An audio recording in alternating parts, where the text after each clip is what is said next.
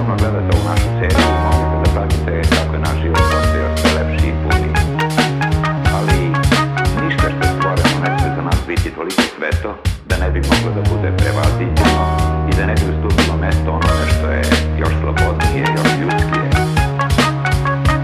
Tim rečima u stvari zabeležena još jedna uspešna godina razvoja našetnih rezultata saradnje